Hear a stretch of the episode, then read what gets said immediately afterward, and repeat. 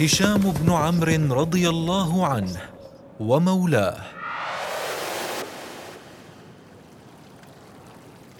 إن كل ما في الكون يدل على أن الله وحده هو الخالق ويضرب الله الأمثال للعالمين فيقول سبحانه ضرب الله مثلا عبدا مملوكا لا يقدر على شيء ومن رزقناه منا رزقا حسنا فهو ينفق منه سرا وجهرا. هل يستوون؟ الحمد لله بل أكثرهم لا يعلمون. ونزلت هذه الآية ونزلت هذه الآية كما قال ابن عباس. ضرب الله مثلا عبدا مملوكا لا يقدر على شيء.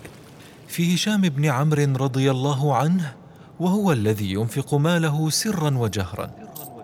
وفي مولاه أبي الجوزاء الذي كان ينهى الذي كان ينهى وأما قوله تعالى وضرب الله مثل الرجلين أحدهما أبكم لا يقدر على شيء وهو كل على مولاه.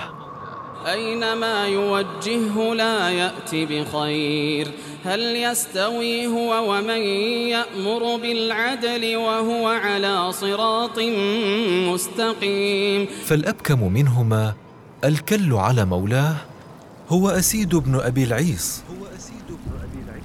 والذي يأمر بالعدل وهو على صراط مستقيم هو عثمان بن عفان رضي الله عنه.